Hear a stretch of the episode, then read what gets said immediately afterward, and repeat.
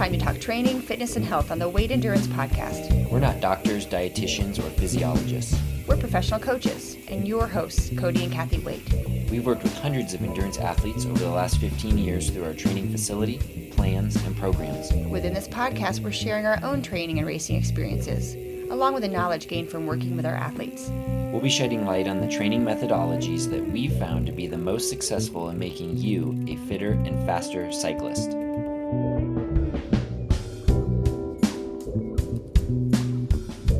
Right, welcome back. I am your host, Cody. And I'm Kathy. We're into episode 52 of the Waite Endurance Podcast. Uh, this week, we want to talk about kind of what we've been up to in terms of training, which is uh, aerobic training.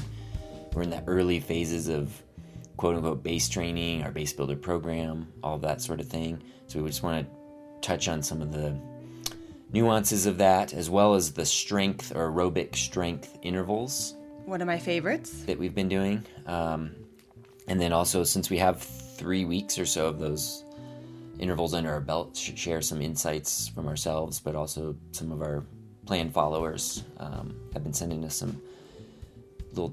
Yeah, cool Nuggets. questions. Oh, nuggets. That's a good way to look at it. We were trying to think of like, what do we call like the compliments or the kudos that came in? I don't know. Maybe nuggets isn't a good word either. Sort of sounds like something a dog leaves you. so anyway, Um, yeah. Um, yeah, so, I mean, I guess we'll start it off like we do. What, what, what have we been up to? what have we been up to? Hmm. Um, whining about the cold this this week. Yeah, Yeah. Um, our second snowstorm of the year. I know, for being such a baby. I don't know, but it's a recovery week, so just kind of taking a step back. And because it was cold and windy, I did a couple trainer rides in the garage, and it was just brutal. I, I have to get back in the swing of sitting on the trainer, but I, I think it's easier to be on the trainer when you have a structured workout. And I was just doing like a recovery spin for an hour, and that does tend to make it like each minute feels like 20 minutes, you know? So yeah, if you're just pedaling mindlessly. Yeah, yeah, yeah, for sure. So I don't, I certainly don't mind doing a, a structured workout on the on the trainer, but just spinning for an hour, I thought I w- would have fun, like watching British baking show and spinning. But oh, honestly, it was like torture. Really? Yeah. Yeah, I, I don't care for that either. Yeah, I, I know people do that. But that's not my thing. So um, Well, Zwift I think comes in really handy for like like you're just talking about like a basic zone two aerobic ride, mm-hmm. and I think I, I haven't actually ridden Zwift ever. Um, well, I shouldn't say ever. Once or twice, I I tried the trial a few years back, but um, it yeah, I thankfully I can get outside and make Yeah. do. But indoors, I love structured work on the trainer, and so Friday um, the last aerobic strength interval of the this little first half block um, I did on the trainer and Yeah. I thought it was great. I mean it I it was 2 hours. I kind of I had the Vuelta España, you know, Tour of Spain in the background, what kind of watching that. That's fun. And I was doing the intervals. It was cold. I mean, I started like bundled up in the garage. but you were shedding layers by the time oh you yeah, done. yeah, you shed layers and uh, whipping off your hat and your sweatshirt and throwing them everywhere. And, Yeah, so and then the- all of a sudden you're done. the structure indoors I think is great. And that's one of the beauty points of like our training plan, any training plan Yeah. really that has like intervals and stuff that you can make do of it um, indoors pretty easily. But I would agree the the quote unquote mindless like zone two type of riding, like low intensity, just pedaling,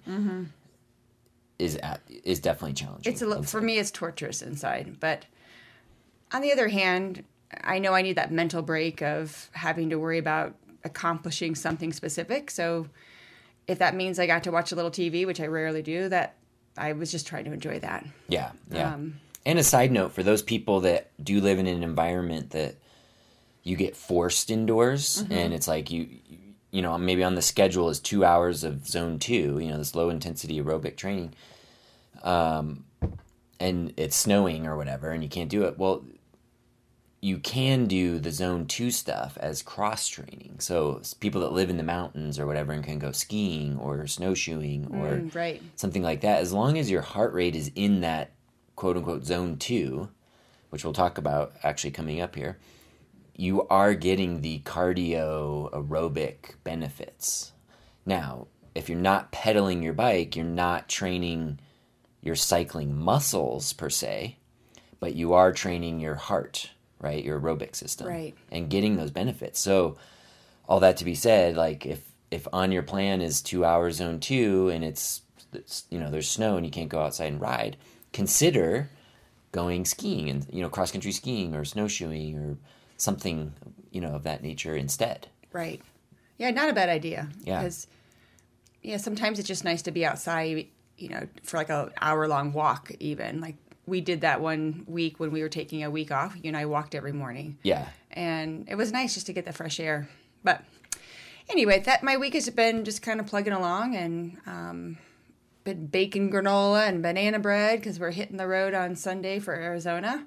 I'm trying to make sure we have the food we want in our RV. So I've been kind of busy doing all that. What have you been up to?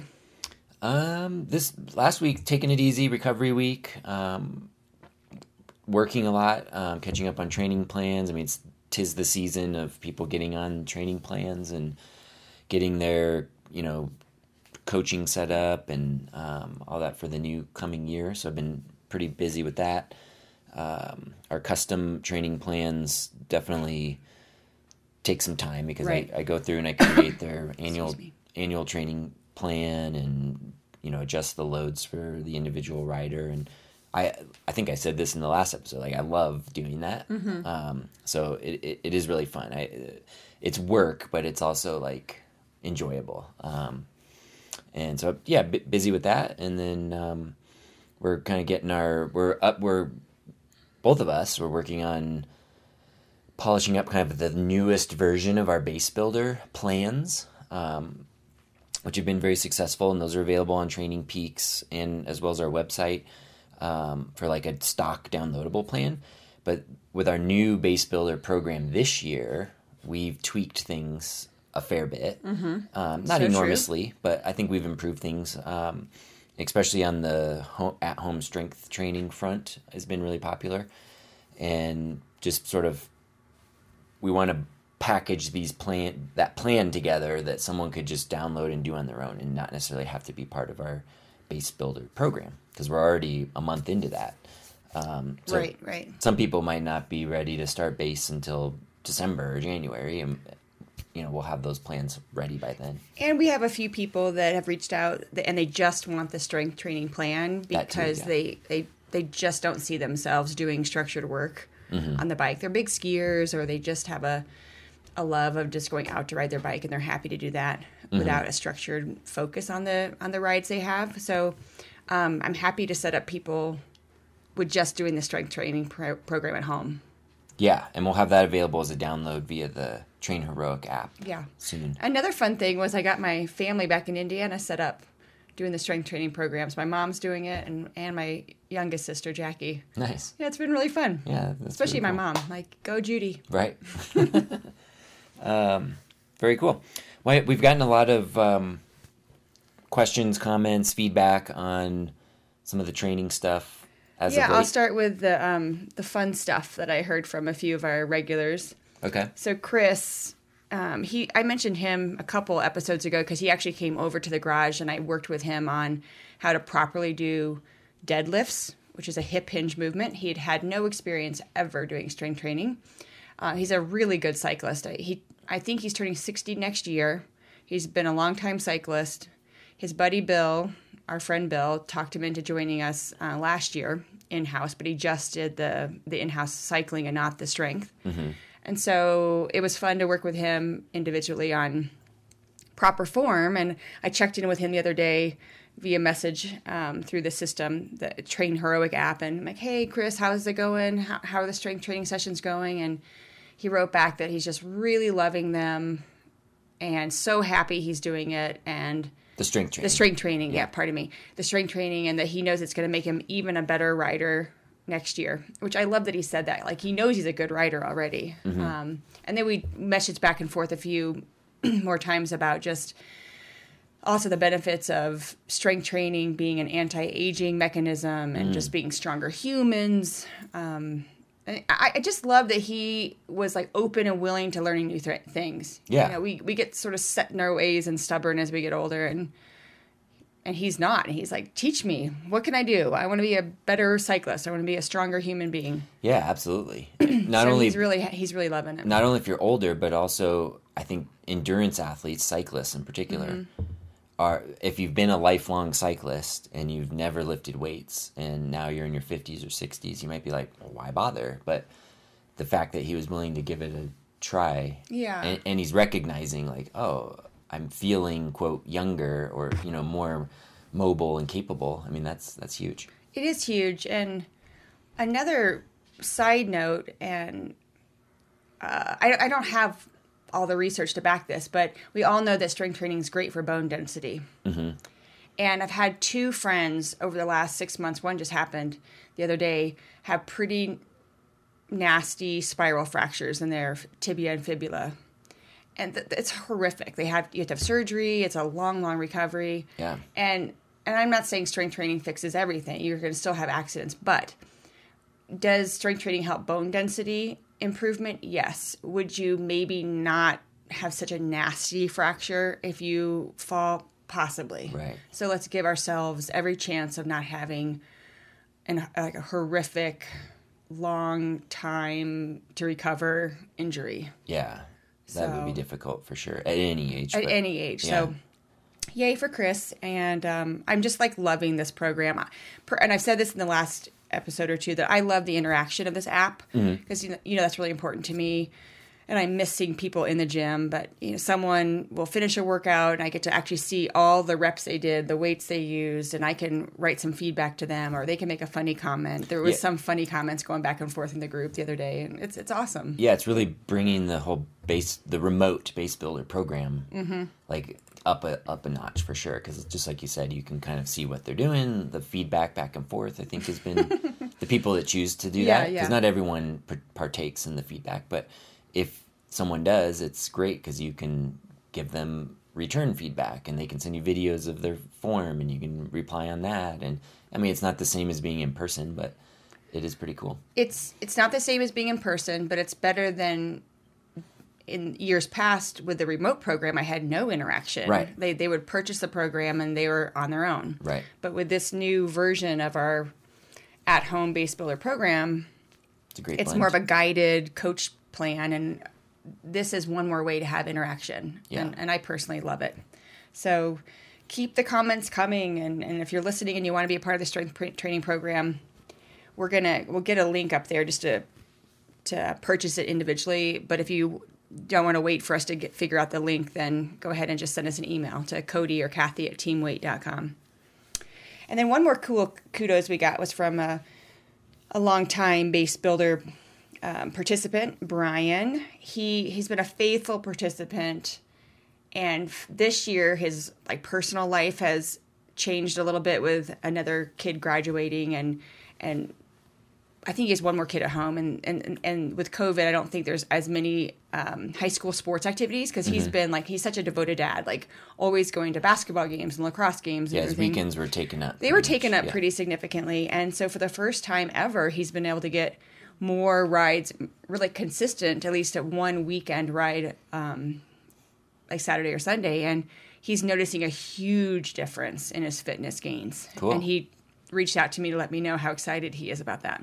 Yeah, that's a good feeling, and yeah, it's probably just i'm that really happy for him. that extra volume, and you know, if he's keeping it low to moderate intensity, then getting that those aerobic gains. That's, yeah actually he does cool. he's really intentional about keeping his heart rate Yeah. low and always ask questions about that to make sure he's on the right track Right, right, and it's cool. He's already just in the first little half block, you know, three weeks. He's noticing yeah i'm really happy for him.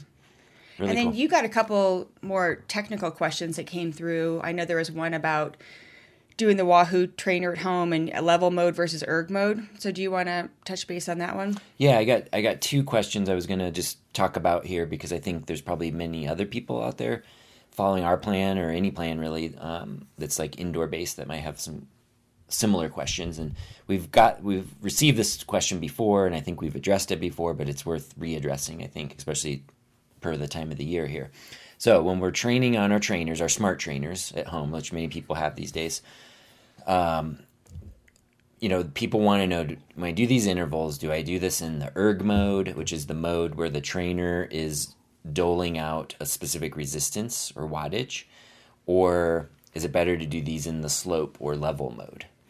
Um, my opinion has always been for the majority of indoor training, I do not care for erg mode, and I recommend most people at least try the level mode, um, particularly if we're targeting low intensity, like more heart rate based mm-hmm. training, when we're training like the lower end of the aerobic system. I think erg mode is a mistake because it forces you into an effort level that may or may not be appropriate on the given day. Um, That's true because it's daily how we feel, right? One day you're going to feel really good, and maybe another day you didn't sleep well, and you don't want the trainer to force you into an effort level that's not appropriate for the workout. Right, right. And so this, what we are training in the early season is our aerobic system. Um, I should clarify too. It's it's when I say aerobic system. In fact, let's just address that right now it's very confusing. I think some yeah, of the, the naming of things because we have everyone's heard of the aerobic training and anaerobic training, right? In all honesty, or all I don't know, technically, yeah. 99% of the training you do on your bike is aerobic training. Even, you know, anaerobic threshold, lactate threshold, that's aerobic training. VO2 max, that's aerobic training. Even anaerobic power, that's where it starts to get close to anaerobic training, maybe near the, the shortest durations, but anything over about two minutes in duration is mostly aerobic.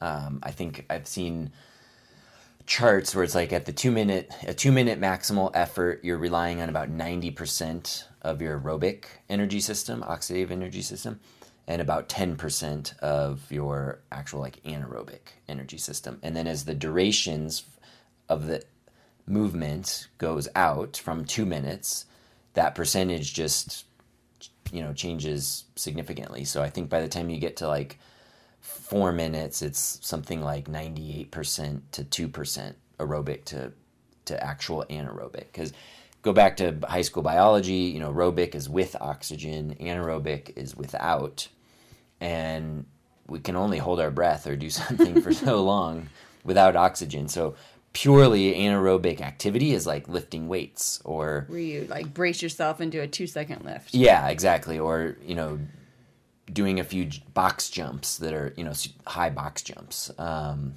you know, even doing like a hundred meters on the track from a standstill, that's anaerobic.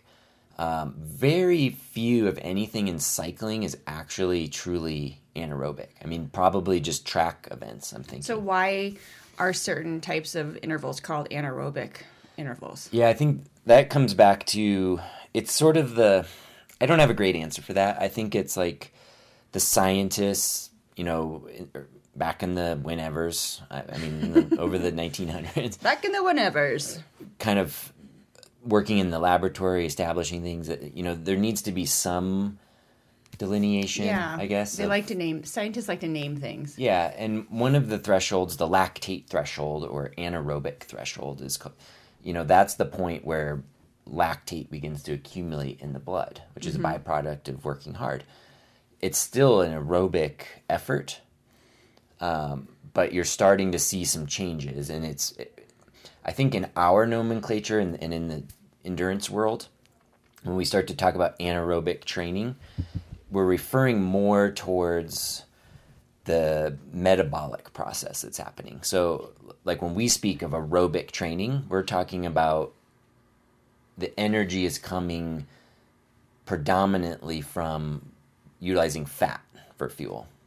When we talk about quote unquote anaerobic training, it's a little bit it we've crossed the line, the threshold, that's the aerobic threshold going into the anaerobic side of things you're beginning to metabolize more carbohydrates, more glycogen for fuel than fat relative. Okay, does that gotcha. sort of make sense? Yeah, it. But the, frankly, the nomenclature is confusing, and we'll just have to keep referring to what we mean when we say aerobic training. Right, and we'll talk about that coming up here more about like the low intensity aerobic training. So that's why I kind of like to break training up instead of aerobic and anaerobic is like there's low intensity and there's high intensity. Mm, I like that. And low intensity in our nomenclature is what we consider aerobic, So less than 80% of your max heart rate. less than 80% of your max heart rate. And high intensity is above that 80% of max heart rate. So that's when you get into like the anaerobic threshold or like lactate threshold and VO2s and things like that. And did you know that core work is largely anaerobic? Yes. I mean, any Well, strength training. I was sort of making a joke though. Like when I work with people one on one, they tend to hold their breath while they're doing a core oh, move. Oh, right. Right, right. I should have warned you I was being silly. And I'll have to keep reminding people, breathe, breathe. You Right. know, because they're like doing a plank and really concentrating and they're just holding their breath for 30 seconds. Yeah, It's yeah. pretty funny to watch. And technically, yeah, core work is for the most part anaerobic training. Um, but yeah, I mean, there's like a, a practical point on that. And then also to just to clarify too, because because we are not doctors or scientists, like we like to say, we are coaches, and we are talking all in the practical, real world term of working with athletes in real in the real world, not in laboratories. That when we target this eighty percent of max heart rate, as the quote unquote aerobic threshold, that is a generalization, but it's a pretty accurate generalization. Um, now, you can go to a laboratory and have a scientist put a mask on you and do a test. Um, the most common name or the popular name is like a metabolic efficiency test. And that's something here locally in Denver. Um, coach uh, Bob Seebohar, he's, a, he's a dietitian and a great coach. And he's really big into the whole metabolic efficiency concept of you know training that fat burning energy system and finding that tipping point that aerobic threshold of where your body's burning equal parts fat and carbohydrates and trying to train just below that more in the fat side of things and that's what we're after training our aerobic system when we're talking about what we train and prescribe to our athletes. You can do this test and it'll pinpoint based off of your the gases, the O2 you're breathing in and the CO2 you're breathing out and exactly where that is that balance point. And maybe it's not at 80% for everybody, maybe it's, you know, at um, you know, 140 like for example, mine's a my 80% is 148 beats per minute. So I try to stay under that. Maybe I'd go get tested, do do Bob's metabolic efficiency test, and maybe I find out it's 144 beats per minute is where that is, or maybe it's Mm. Interesting, yeah. 151 beats per minute. You know, but it, 80% is close enough. I mean, we're in the real world here. We're not scientists. We're not lab rats, for God's sake. We're not lab rats. but there is that option out there. And sure, if someone has access to that, the time, the money, you know, to go do it, it's certainly interesting. But it is interesting. I have found over the years targeting that 80% of max heart rate works for most, if not probably not everybody, but Well, it, it gives people a guideline of when we say, pardon me, when we say ride slowly.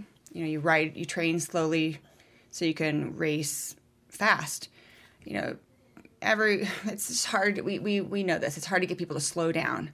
So if they ha- actually have some sort of percentage or number, it's easier for them to like obey a number on their yeah. on their head unit on their computer. Yeah, and the other thing to consider in the real world is that it's very difficult to go ride your bike, especially outside, at exactly 148 beats per minute or mm-hmm. whatever it is you're you know trying to stay under or you know ride up at or whatever.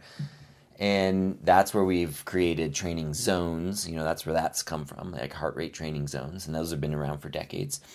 And you know, we're, we're not machines. We can't just peg one exact number. So we need Yeah, even on a trainer, you can't. You don't estimated. peg a number. I, I, I saw how difficult yesterday. I went out to Lookout Mountain in Golden to do the um, 20 minute aerobic threshold test, and even though lookouts are climb, I mean, it still undulates. So I was, you know, focus, focus, focus, trying to keep my heart rate steady, but it's impossible. Yeah, so you'll in a test like that, you you know you can keep it within like a five six beat range. Yeah, I was just trying to keep it a little bit low, yeah, knowing that it was better to keep it lower than let it creep up and go higher. But exactly, and that's the way you do it. But yeah, bottom line is we're not robots. um, most of us don't have time or money to to go do one of those specific tests. So just generally keep your heart rate under 80% for these low intensity intervals, and you're going to get the most bang for your buck Right. out of this type of training. Exactly. And, and we haven't even started talking about it, but we've already have. So roundabout way, we're back to the question of le- level mode versus erg mode. Oh, right. There we go. we got really sidetracked there. we did a rabbit trail. But we needed to clarify some things. So in when we're doing these aerobic intervals, basically training in, in our program, the first two thirds of base training is focused on improving our aerobic energy system, and i.e. endurance, right? So we do that through a variety of intervals, um, simple like zone two aerobic base training rides, which we'll talk about, aerobic strength intervals, which we'll talk about today, and then what we'll talk about down the road here is um, aerobic threshold intervals and they're all geared at improving our aerobic system. So when we're trying to improve our aerobic system, we train by heart rate rather than a specific power. Okay, so erg mode has you train by power, where slope or level mode allows you to train by heart rate, meaning you can manipulate your power however you want by shifting, by changing the slope on your trainer um, to keep you where you need to be or want to be in the, the heart rate zones that we're targeting. So for right now, even if you have a smart trainer and the ability to do erg mode, I would suggest switching it off. Um, I know for myself in the garage on Friday, um, I again I'm not a Zwifter, so I just used we have our Wahoo KICKR and Wahoo ELEMNT. They pair beautifully together. When they're connected, you page over to a page that has the level buttons, and you can literally just hit the up or down button to increase or decrease the level, which is essentially the resistance provided by the trainer, to find one that works. And then I can shift through all my gears, you know, shift to an easy gear during the recoveries, shift to the bigger gears when I want to work a little harder, and, and so on. So, Okay, you know what's funny is I did it a little differently. And Yeah, I think you it's because uh, well, I I still use level mode, like you said, but Mm-hmm. my I was on my mountain bike on the trainer and the chain wasn't like loving the trainer's cog. I, it, the cassette, it was just having a problem. So I kept it on the same gear and I would just pay, uh, click on my head unit over to the page where the, the resistance Okay. was. And like when the six minute aerobic strength interval was done, I would just go from a nine down to a two and spin easily. Okay, yeah. And it was a little bit of a pain to click over on the page rather than shifting, but it just like the gears were like not happy right. that day. And so that's another way to do it. So, yeah, Right. that's great. I mean, that's awesome. We just gave two examples of how to. But yes, we were both in level mode. We did not have the trainer telling us what to do. Um, and we, yeah, we controlled it with the actual head unit. Yeah. So later on, when we're doing like the higher power, high intensity aerobic training, when we're doing like VO2 intervals and things like that, there is an argument for erg mode at that point, you know, and then it becomes more of a personal preference, I think, because erg mode is heavily dictated by the cadence that you pedal. And so people that like to pedal lower cadences often don't like erg mode. But That's so true. We saw that in our trainer let's not go studio. down that yeah, rabbit hole We'll right save now. that for another conversation. Um, yeah, and then another question I've gotten that's kind of like startup, setting things up, um, using training peaks and whatnot. I got actually three people ask me basically the same question: is like, what training zones do I use in training peaks, heart rate and power training zones, um, to set up the the program? Because our program we provide a, little bit unique testing protocol and our own set of zones based off of heart rate for the lower intensity aerobic stuff and power off the high intensity aerobic and um, the the the short answer is the zones in training peaks don't really matter. Um, so the zones I'm talking about, if you go into your settings and you click zones, there's there's heart rate and power, and there's actually running and swimming ones as well for the triathletes out there. Um, but speaking of heart rate and power for cycling, uh, it, it doesn't really matter um, because honestly, it's like those would only be used if you, for analytical purposes of they'll categorize your time spent in those different zones and things. And I've never looked at that um, because those zones don't pertain. They, they don't matter to me and to following our program. Um, Because you- you're really just looking at it as two categories, like you mentioned, like the low intensity, meaning below 80% of your max, and high intensity, above 80%. yeah, trying to keep it simple essentially. Right. I love that. Yeah, and we do have zones because like our low intensity aerobic, and again, we're probably getting ahead of ourselves a little bit, but that's fine, is si- roughly 65 to 75% of our max heart rate. That zone, which for most people is about a 15 to 20 beat range, is where you go to do your zone two or you know your your low intensity aerobic riding. Below 65% is more of a recovery ride. Um, between And that would be zone one. that would be zone one. 75 to 80% of max heart rate is that aerobic threshold, you know, a zone two, or sorry, zone three level. So we have we, we do have zones, but they're they don't correspond to what's in TrainingPeaks. Okay. So either just don't even worry about it, setting the zones in TrainingPeaks, or just pick one. Or you can manually, if you want to take the time, you can manually enter it in. But again, you probably will never actually reference those. so I don't think it's worth it. Now, what is important when you're setting up TrainingPeaks is do enter in your known max heart rate and take about 10% off of that for as your what they call their lactate threshold heart rate. That will give you a little bit more accurate heart rate TSS score. Good point. Yeah. Um, So that's important. And then also knowing what your FTP, functional threshold power number, is. And we use a different way of calculating that in our program. But if you have another way of knowing what that is, as long as it's accurate and recent, recently accurate, like within the last two months um, or more.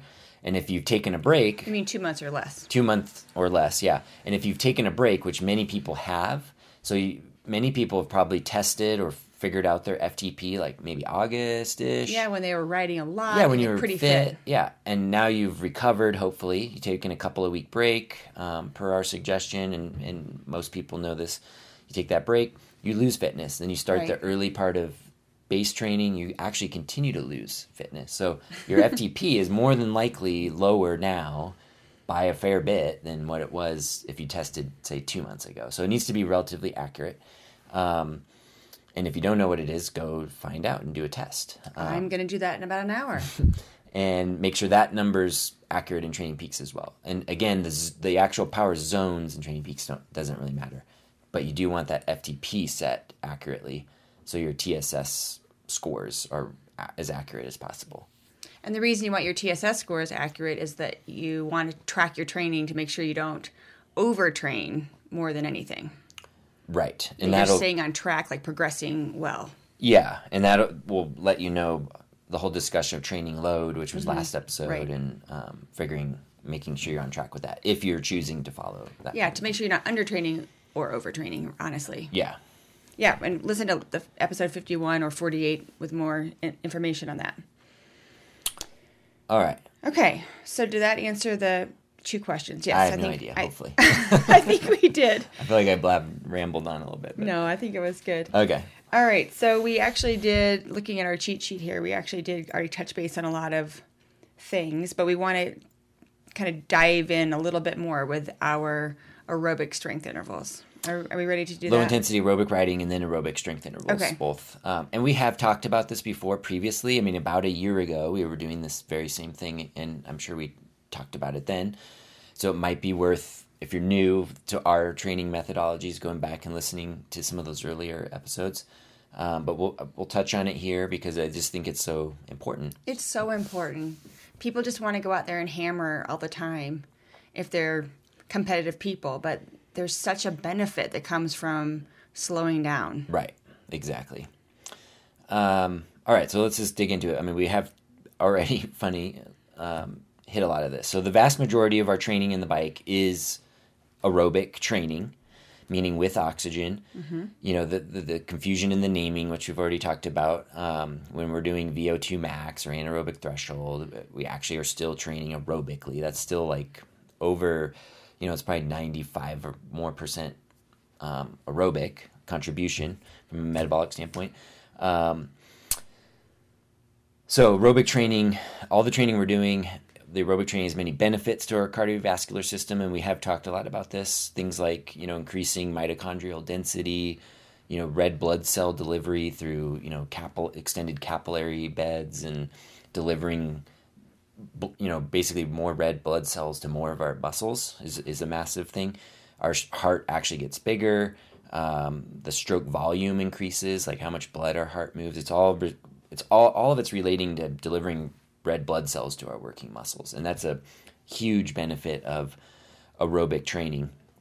And those benefits can be achieved really at low, moderate, or high intensity aerobic training. Um, but what we want to talk about is the low intensity side of aerobic training, pertaining specifically to that oxidative energy system, which is using oxygen to burn fat for fuel and minimizing the glycogen or carbohydrate usage for fuel. So the slower you go, the more fat you're using for fuel and the less carbohydrates. And that's a big player in base training and creating someone's ability to increase their endurance right. and ride for longer or ride harder later in an event. Right, because they've spared their glycogen for those times you need to recruit a more intense effort. Exactly. Okay. So this is a great concept I think is, you know, our from a metabolic standpoint, we use fat and carbohydrates for fuel. There is times we do use a little bit of protein, but very little, and we'll take that out of the equation. And so we're using fat and carbohydrates pretty much all the time. Um, it's just the ratio, the percentages of the two that change based on how we're moving, the energy being expended. Okay, so when we're out softly pedaling our bike along at extremely conversational paces, we're probably, and I'm going to use rough numbers just to make it easy to picture, but it's probably 80% of your energy is coming from fat and 20%, give or take, is coming from carbohydrates. Now, as you pick up the pace to like a zone two level, maybe it changes to a 70 30 ratio, uh, roughly. Then, as you pick it up to like aerobic threshold pace, is when you start to get closer to that 50 50. You know, you're in that like 60% fat to 40% carbs to up to maybe about 50 50 at the top of that aerobic threshold. And then when you push beyond that kind of zone three type of effort into zone four, which is anaerobic threshold or lactate threshold, that's when we're now burning more carbohydrates. We're digging deeper into our glycogen stores and not using quite as much fat. And then it just keeps going. As you go faster, more carbohydrates get used, less fat gets used. And I think also as you cross over the aerobic threshold, it's it's not it's not linear, so the, those ratios don't change that linearly. But as you cross over aerobic threshold, like the amount of carbohydrates you use starts to ramp up mm, pretty okay. quickly. Yep, I can picture that. Yeah.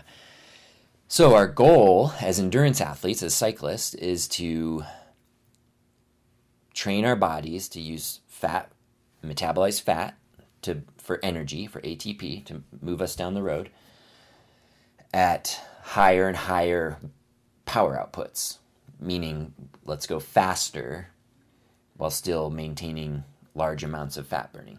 Okay? Mm-hmm. So, an example of this is when you start out, if someone's not very aerobically fit, i.e., out of shape, um, that you're going to move along at, say, 75% of your max heart rate at pretty low. You're going to hit that pretty low power outputs, pretty low work work levels.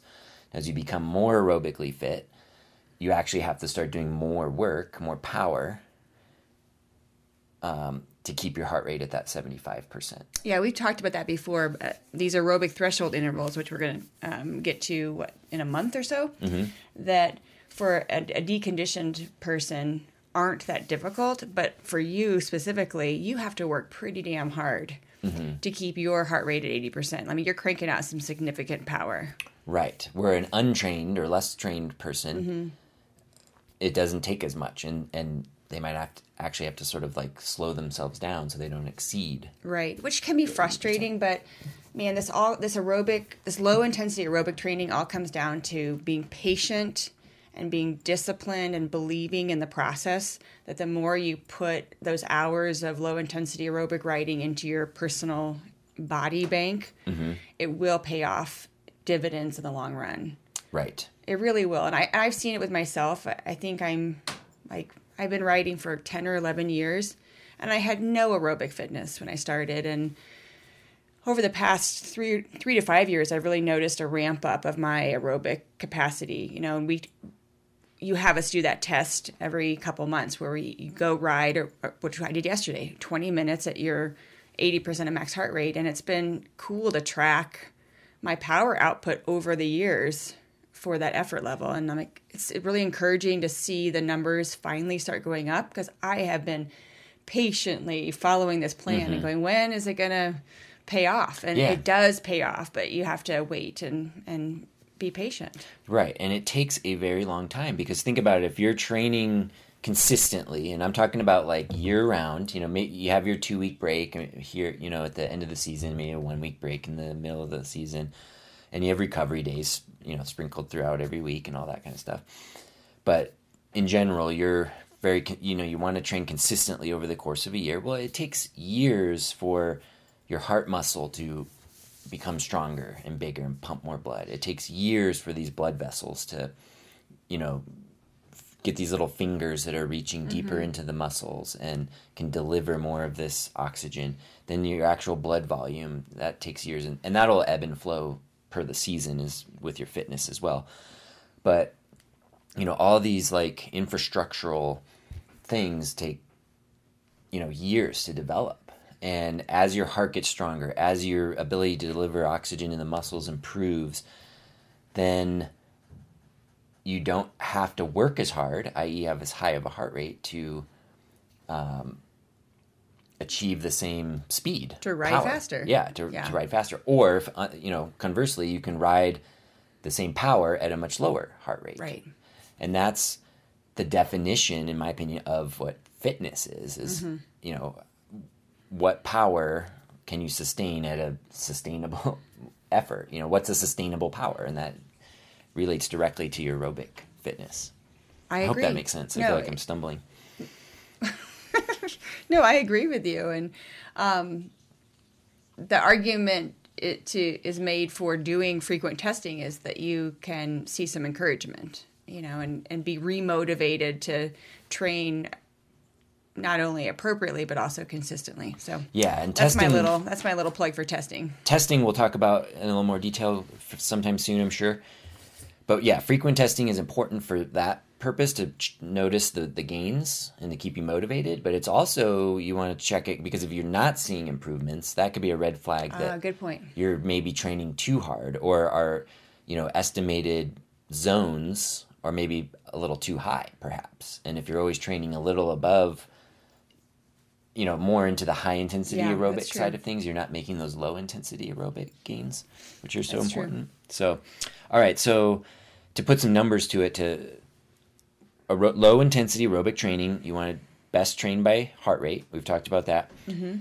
this 65 to 75 percent of your known max heart rate um, is the classic kind of zone 2 low intensity aerobic base mile zone um, so that's what we are in our program. We always start people out prescribing the majority of the work is in that zone, and you want to just accumulate more minutes and time over each week in, in that zone.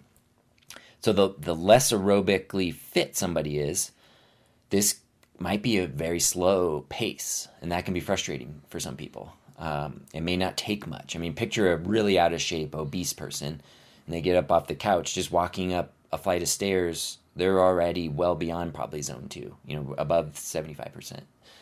But then you have a really fit person, they can pedal along or, or run along at pretty quick rates and be in zone two, right? right? So the more aerobically fit someone is, the faster or more power you're going to be producing in this still low intensity zone two. Right. Um, and that's a great thing to check. And, and this pertains, I think, you had something about um, like oh about looking when you're checking your power? Yeah we're training yeah. by heart rate but we're referencing our power. Yeah I, I, definitely wanted to to touch on that because we're also hard on ourselves and i'm hard on myself personally and then my daughter sophia comes home from a workout and i when i hear her being hard on herself i i see myself i i can reflect upon my own reaction to my workouts and go god i, I just can't do that. And so i my encouragement is that as you're training in this zone two effort, that when you're quote obeying your heart rate zones mm-hmm. and you have a power meter, don't judge yourself. Like look at the watts with curiosity, but not with judgment. Right. It's not helpful. It's not important really. I mean, yes, it's important in the big picture, but things are so variable. Maybe you didn't sleep very well, maybe you're a little dehydrated, or maybe you feel like amazing one day, but your heart rate needs to be the governor. Your watts are what they are that day. So don't don't look at it with judgment. Look at the, your watts with curiosity. Yeah, I think that's a great tip. I mean, the watts are the like the interesting data point. So Mm-hmm. if we're always right now, if we're always training in this low intensity aerobic zone, the sixty-five to seventy-five percent, and you have a power meter and you're watching it, you can you'll learn over several rides like what is quote normal for you, the kind of the range of power, Mm, right, right, right. or average power if you're doing like an interval or a two hour ride in this heart rate zone will yield X average watts or whatever. And if you start to just see like you're riding along and you're in the proper heart rate zone and your power is significantly lower, you know, that's a, a flag of like start thinking while you're riding, like what's what's going on here? And you can maybe deduce down to like, oh, I, I didn't get the best sleep, or I'm a little behind on you know ideal sleep, or maybe your diet hasn't been as good, or like you said, dehydrated, or you know how have the weather conditions changed? You know, has it gotten hotter than normal, colder than normal, things like that.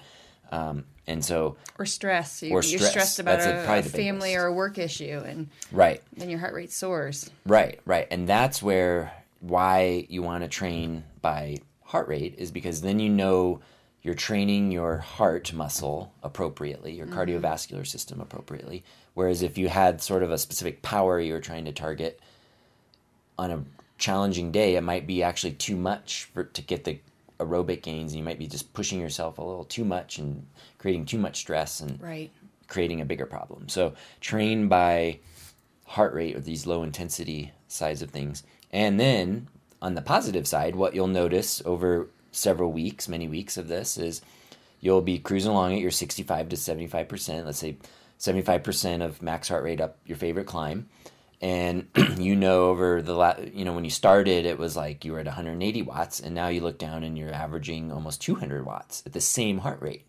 Well, there you go. That's You've- incredibly encouraging. yeah, you've gained aerobic fitness. Yeah, and and that's great to see.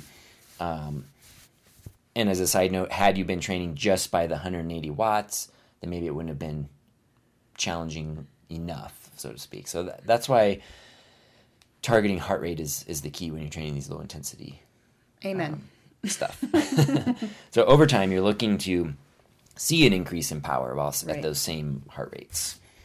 Um, cool. I I think it's motivating. It, it's a little.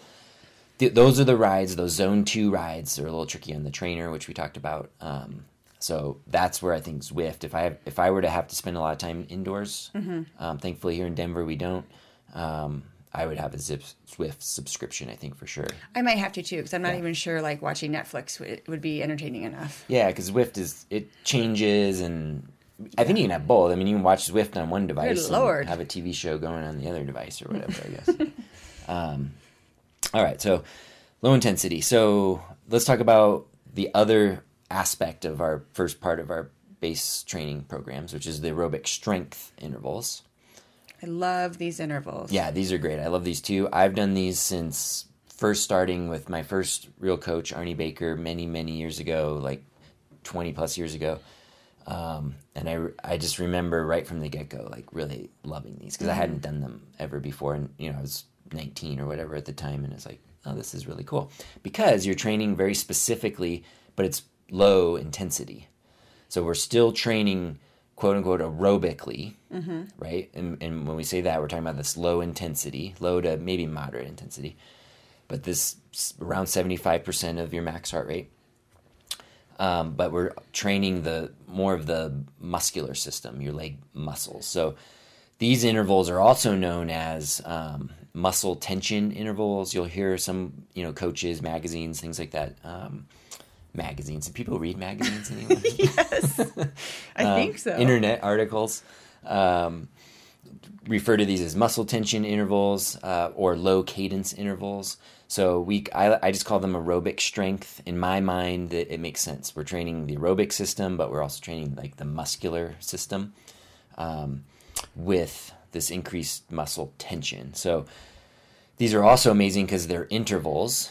So going back to our first discussion of the show about Right, being just- bored on the trainer, intervals make the trainer less boring and, and more productive. I think intervals for me just make a ride more interesting. As when I when I do aerobic strength intervals outside, I have a little route and it takes me 45 minutes to get over to this one road called Highway 40.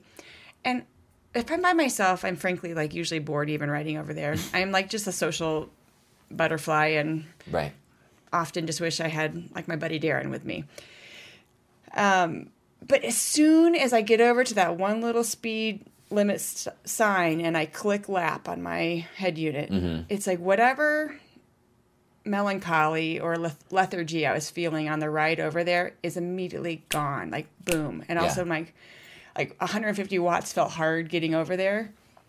I hit the lap button to do my first low cadence interval and I'm just like in the zone and like cranking out 180 watts and six minutes flies by and then it's do my recovery, do another one, and all of a sudden I've done 30 minutes of awesome work and it was so easy. Yeah. Yeah, and- like it's so weird how it works that way. that's the beauty of structured training for sure. I mean, that's why interval intervals are so effective and So effective. popular for most people. And you know, any training plan should have interval based training in it. Now, the trick here is these intervals. A lot of times, people hear intervals, they think it's like hard, high intensity work. Right. That is not the case here. These are actually low intensity intervals, meaning your heart rate stays relatively low. I mean, 75% of max heart rate is not high by any means. Um, and again, the less aerobically fit you are, it's really easy. If you're more aerobically fit, it's more maybe more closer to like a medium effort. Um, but even though they're low intensity, there is a larger muscular demand because what we're doing here is we're pedaling. We're looking for a higher resistance um, lower cadence, and that low to moderate heart rate. Those are kind of our guidelines around these intervals.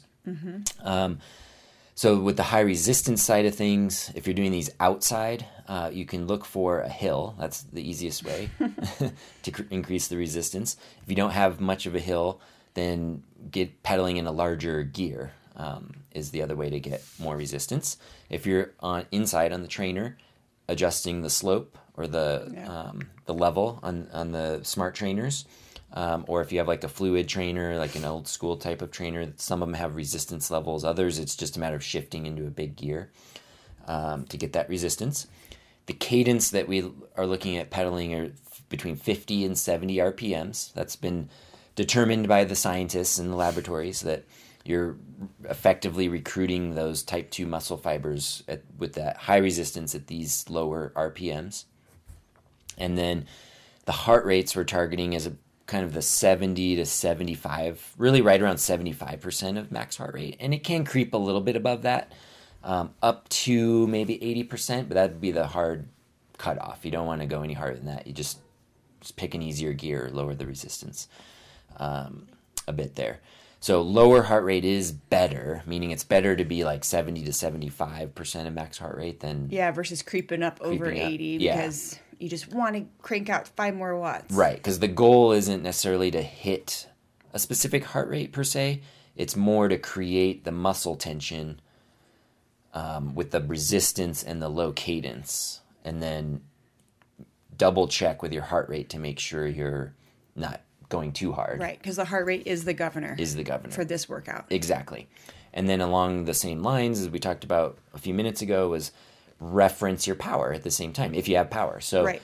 hit the lap button, do your intervals, make sure you're hitting all the targets. You got you got resistance, you got cadence around 60, you've got your heart rate around 75% and notice what the average power is and what you're looking for over time is that power number to kind of go up you know several weeks later maybe we're at 180 watts now you're at a 190 watts for these Or if you could hold like when the way we do our intervals is we start these with two minutes, Yeah. and then the, the next day or the next time we do this workout, it's four minutes, and the next week it's like six minute intervals.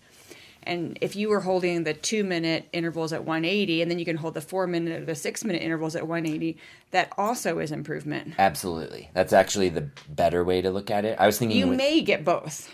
You, you may, but I was thinking within the the training session itself, you want Oh, to gotcha. see the same or very similar power per interval. Um, but you nailed it on the head that week by week, we increase the duration of these intervals and uh, maintain similar power for longer intervals also indicates Yeah, and you might get the double whammy where you get two stickers if you can keep the same, you can improve your watt output for a longer distance. Woo! if it improves yeah, Yeah. it doesn't always happen, but once in a while you get that like session where you're like, holy crap, I I am feeling so good about this. Like I'm really seeing improvement. right right so looking at power as a what'd you call it a reference or what was it your Oh, I notes? said to look at it with curiosity and Look at not it with with not with judgment. and not with judgment and target the heart rate. All right, so and that's what I put. Yeah, the goal is not to get heart rate or power to a specific point, but rather create this muscular tension or muscular loading. The theory here is that um, from some laboratory scientists is that the idea is you're able to tap into and train your fast twitch muscle fibers at this low intensity effort is is one of the theories among this style of training because this is a pretty popular training method to these these muscle tension type intervals. And that so your heart rate is relatively low. It's not stressful um, from like a hormonal level of high intensity training but you can still train. You're still able to train these type 2 like fast twitch muscle fibers and another theory is that you know can you and this is almost more of a question like can you make these more anaerobic fibers more oxidative or more endurance oriented? You know, I think that's up to debate. Some scientists say yes, some say no. Um, I will say, from an anecdotal standpoint of having done these for a couple decades now, they're just a critical piece of the training puzzle, and they're, they're they just fit perfectly in that early base training season um, because of the fact they are low intensity, but they are structured, and you are getting. I think of it as just this like muscular endurance of being able to push this bigger gear, bigger resistance over these longer durations, and it does make you kind of a. It's creating kind of this like diesel engine power output. Um, so it's interesting, um, and I think they're great. So it, they definitely make your legs tired. Oh, that's for sure. Another argument for why you shouldn't overdo the strength work. Like you, that all has to be really appropriate and in the progressive gym, in the, gym. Yeah, that's what I'm yeah. thinking. That's where it gets being- a little confusing. Yeah. Sorry about that. Yeah. So I've been feeling my legs pretty tired over the last couple weeks, but I can still, you know, execute my workouts. But if I were newer to strength training in the gym and maybe not as aware of my limits and overdoing it, then these aerobic strength intervals on the bike could be miserable. So just have to have that balance, right? You don't want to like Right. make yourself so sore in the gym that when you go to do one of these aerobic strength workouts, you're just, ugh. Yeah, yeah. And the other thing to keep in mind is this time of year, it's perfectly acceptable to have these like dead feeling. Yeah, you can be sore and a little bit dead, but you don't want to be like miserable. Right. Yeah. Let's not be miserable. Should be fun. Should be fun. Um, but yeah, they make you your legs tired for sure. Um, some real quick, just some points of performance Okay. of like things you could focus on while doing these intervals, because all of our base builder plan follower listeners um, might find this useful. Is that one? You know, one of the big ones is well, in general, another gain of these low and you know cadence muscle tension intervals is they actually really help improve your pedaling mechanics as well, kind of your connection with the bike, um, as well as all of the like muscle fiber interactions and whatnot too. But if all you get out of them is improved pedaling mechanics, that's a win as well. That's a huge win. And one of the big one is really thinking about keeping your core engaged as you're pedaling. Um, and the beauty of these low cadence intervals is that it's like you everything's slowed down because you're not moving particularly fast. you're not. If you're doing these outside, and so you can really kind of pay attention and and f- literally almost like feel the different muscles engaging and you know being active and whatnot at different times of the pedal stroke. Well, keeping your your core musculature, your low back, your glutes, you know your all your ab- abdominal muscles engaged while you're pedaling is is one of the benefits. Um, so you want to avoid like rocking of the hips um, and any kind of like Yeah, bobbing back and forth. Yeah. Um, so really keeping that engaged. Um, another thing is like pulling across the bottom of the pedal stroke. I've been thinking about that a lot Yeah. because it's easy to push over the top of your pedal. Mm-hmm.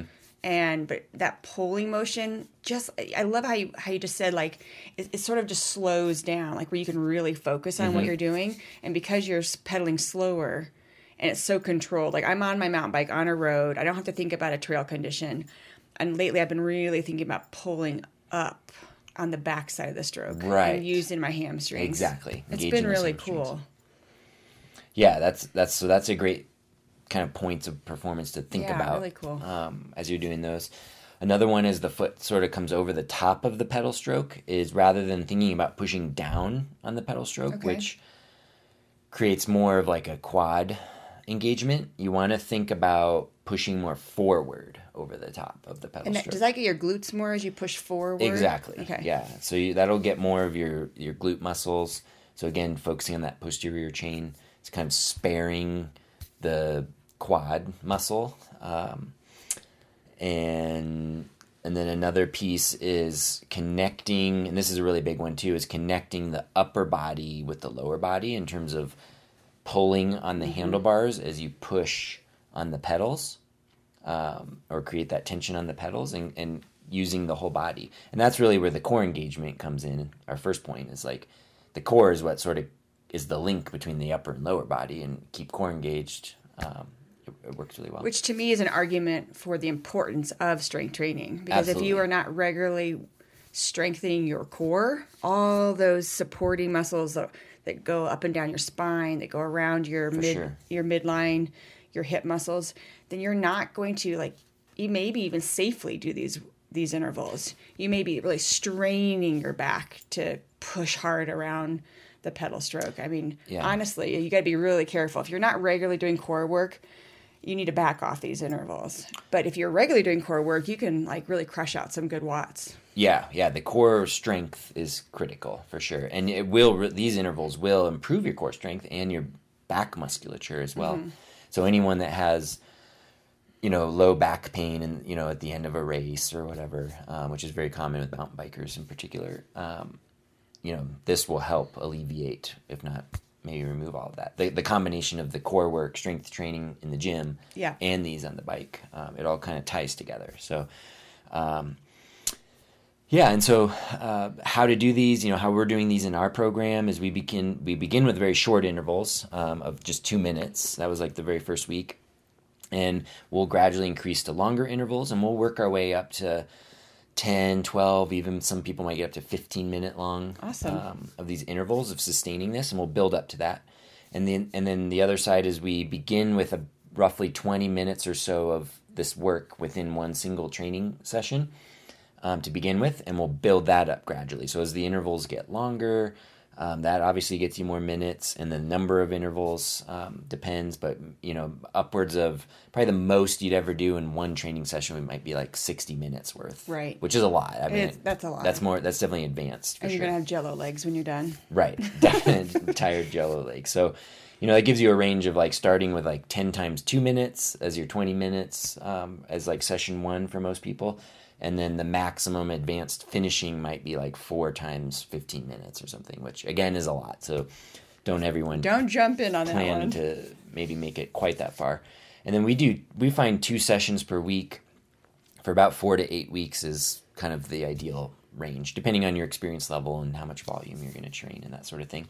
And then to touch on one last little thing is these can, as you referenced, be challenging on your musculature, um, particularly your back and or your knees, possibly. So you have to be mm-hmm. really be in tune with that as well. But if you're really focusing on the proper pedaling mechanics, that's going to alleviate tons of pressure and strain off of both your knees. That's true. and Because if you're really pulling with your glutes and your hamstrings, you're gonna divert that torque off your knee pretty quickly. Right, exactly.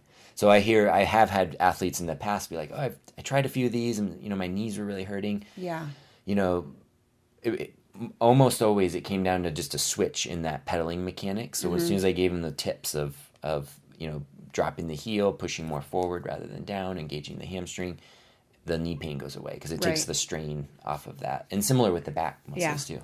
and maybe just one easier gear. Like maybe they were just being a little aggressive and they were trying to aim for that 50 RPMs, and maybe you should start with 70 RPMs Right. and give yourself an easing in period to a new movement. Exactly, because you still do get the gains, say the scientists, at 70 RPMs, Mm-hmm. as you do it.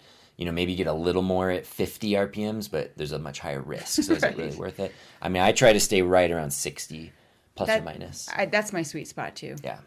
And if you're on the trainer, it's pretty easy to dial that right in. If you're outside, it'll change slightly with the gradient of a hill that you're on and stuff. But um, cool. Well, I mean, I really enjoy these intervals a lot. Um, Yeah, me too.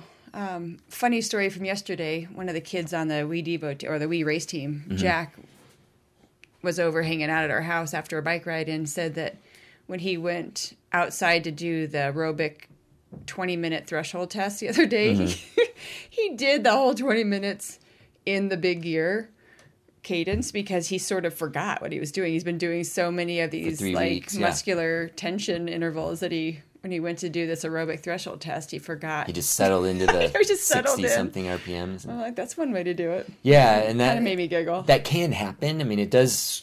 These intervals do make you more of like a grinder, so to speak. But so it's really good idea to interject some high cadence work, um, whether it's in the recoveries, in between the intervals, or at the end. Like that's what I like to do is finish the ride, trying to keep my cadence over like a hundred.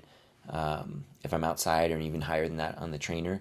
Um, like we we have the steady spins like for the trainer specific workouts we'll have we you know we've done the five to ten minutes at like 120 rpms Right, to finish right. just to get some leg speed back in there so that is a good little side note of don't forget the leg speed side of things if, if you're doing this but you know two times a week um, it, it goes a long way of not only improving your aerobic fitness but that muscular strength and pedaling mechanic side of things. So that's kind of what we do and we'll be doing these same kind of intervals this next block coming up after our recovery. We'll do three more weeks. So it's like six more training sessions of the aerobic strength intervals. And depending how many aerobic rides most people do one to three aerobic rides in addition um, to the aerobic strength. Um, Right. so we'll get uh, whatever that is another three to nine kind of zone two aerobic endurance Well, how can people jump in on one of these training plans that they've already kind of missed out on being a part of the the group? The base builder, yeah. Yeah. So they still could join the base builder, um, but yeah, the, you're a little late to the party, I suppose, on that.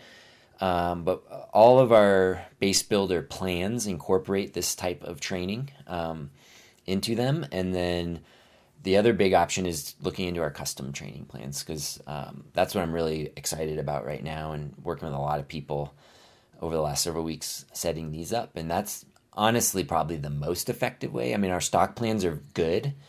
The custom plans take it to the next level because I'll look at your history and your goals and time allotment for training, and we can dial in exactly what the right amount of these intervals, but also the intervals that are coming and into someone's plan. So, um, And do they just send you an email for that?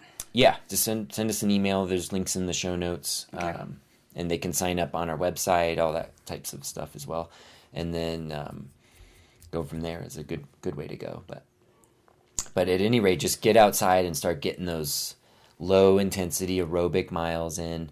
Um, make the most of the good weather when you've got it, depending on where you live, and um, when you head inside, either get on Zwift for the Zone Two rides or. Um, Or watch British Baking Show? yeah, or get these structured strength as we're at. Well, yeah, obviously, obviously, yeah, um, yeah. So the structured stuff just makes the time fly by so much, so much easier. for sure. All right. Well, hopefully people enjoyed this discussion, and if there's any tips or stories you have about aerobic strength work or aerobic threshold work, or you know any of these any of these plans that we, we have, if you have questions, just send them to us at Cody or Kathy at teamwaite.com, and we'll bring it up in the next episode. We love that part of it. Yeah, absolutely. And then don't forget to leave us a rating and review if you haven't already on Apple Podcasts. And we'll, Yeah. be, we'll be back in another week or so. All right. Happy writing everybody. Everything we discuss on the Waite Endurance podcast, we integrate into our annual Base Builder training program and downloadable training plans. Our Base Builder program is an annual online virtual group training program with us as your coaches, allowing you to build your best cycling based fitness possible to prepare you for your next riding season. We also offer downloadable training plans for base building, cycling specific strength training, and specialized race preparation for road, gravel, mountain bike racing, and everything in between. Consider our training plan subscription service, where you gain access to all of our training plans for as little as $20 per month. This allows you to easily switch between plans to create your most complete annual training progression. Regardless of the type of cyclist you are, by becoming a part of the Waite endurance training community, you're allowing us to help you become a fitter and faster cyclist.